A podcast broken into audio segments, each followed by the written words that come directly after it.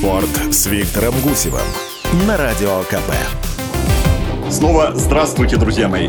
Меня зовут Виктор Гусев, и я продолжаю представлять вам спортивные новости. И, как захочу, комментировать их здесь, на радио «Комсомольская правда». Итак, главный тренер нашей футбольной сборной получил то, что хотел.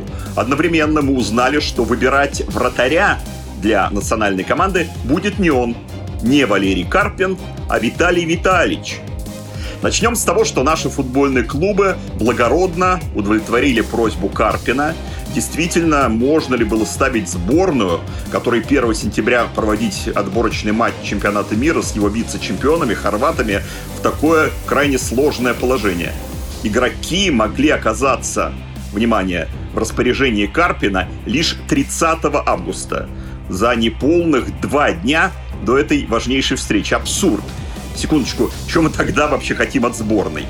30 августа, это потому, что матчи шестого тура чемпионата России были запланированы на 28 и 29.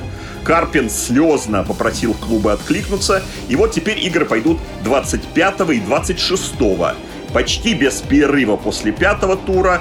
Да, трудно, но надо сборной помогать. Вот только пикантности этой ситуации э, добавило то, что сам Карпин в бытность свою тренером футбольного клуба «Ростов» был против того, чтобы в аналогичной ситуации удовлетворить просьбу тогдашнего тренера сборной Станислава Черчесова. Я сейчас, кстати, не о том, как меняются люди в соответствии с разными обстоятельствами своей жизни, а о том, чтобы людей вообще не ставить в такое положение, чтобы они в принципе не попадали в такую ситуацию. Нужны правила четкие и строгие. Понятно, что прежде всего надо составлять расписание всего нашего футбола так, чтобы не страдала сборная. Нужная неделя, дать неделю, две недели нужно, дать две недели. Потом спросить с нее, и это да, это мы умеем, кстати. Но сначала создать все условия. Но я даже и не об этом. Предположим, случилась накладка с расписанием, а вот тренеру сборной нужны те же самые дополнительные дни. Так вот, должно быть правило, что требования тренера сборной – закон, потому что тренер сборной по своему статусу, по приоритетности задач, да просто исходя из здравого смысла, не должен идти на поклон к тренерам клубным. Он должен сослаться на правила и взять свое. Все. И никаких обсуждений, сомнений, принятия особого решения, большой благодарности клубам. Есть правило. Точка.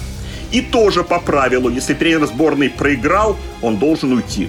Автоматически, без каких-то общественных обсуждений, решений на уровне правительства, он должен уйти без обоснований своего ухода или не ухода на пресс-конференциях, без обид и отказов от положенной компенсации. Он должен уйти спокойно, по жесткому правилу, в котором нет места переживаниям, лирическим отступлениям и, кстати, никакого совместительства с клубом чтобы никому не пришлось нас сначала убеждать в том, что в этом конкретном случае вот можно, а через неделю признать, что было нельзя.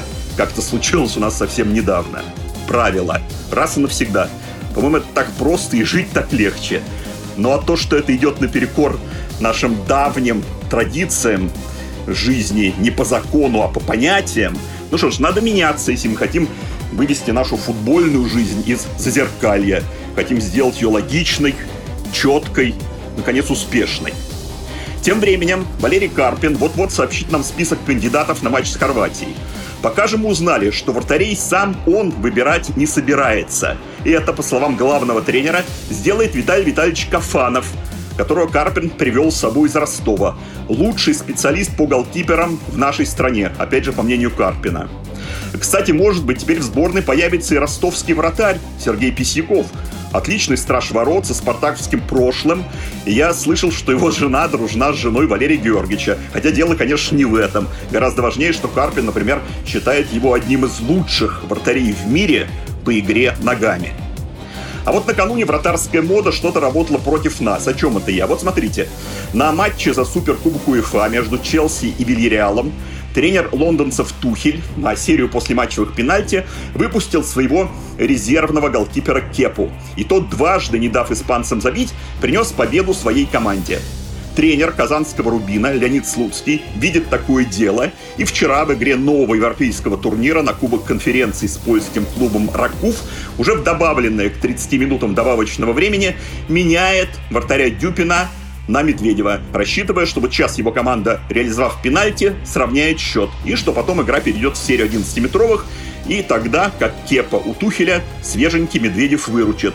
А вместо этого голкипер поляков берет этот самый пенальти, и все, 0-1, никакой серии не нужно, Рубин вылетает как после него в том же турнире и Сочи от белградского партизана, который при счете 2-2 отправляет на послематчевые удары резервного голкипера. И, конечно же, тут замена срабатывает. Ну, что тут поделаешь, не везет.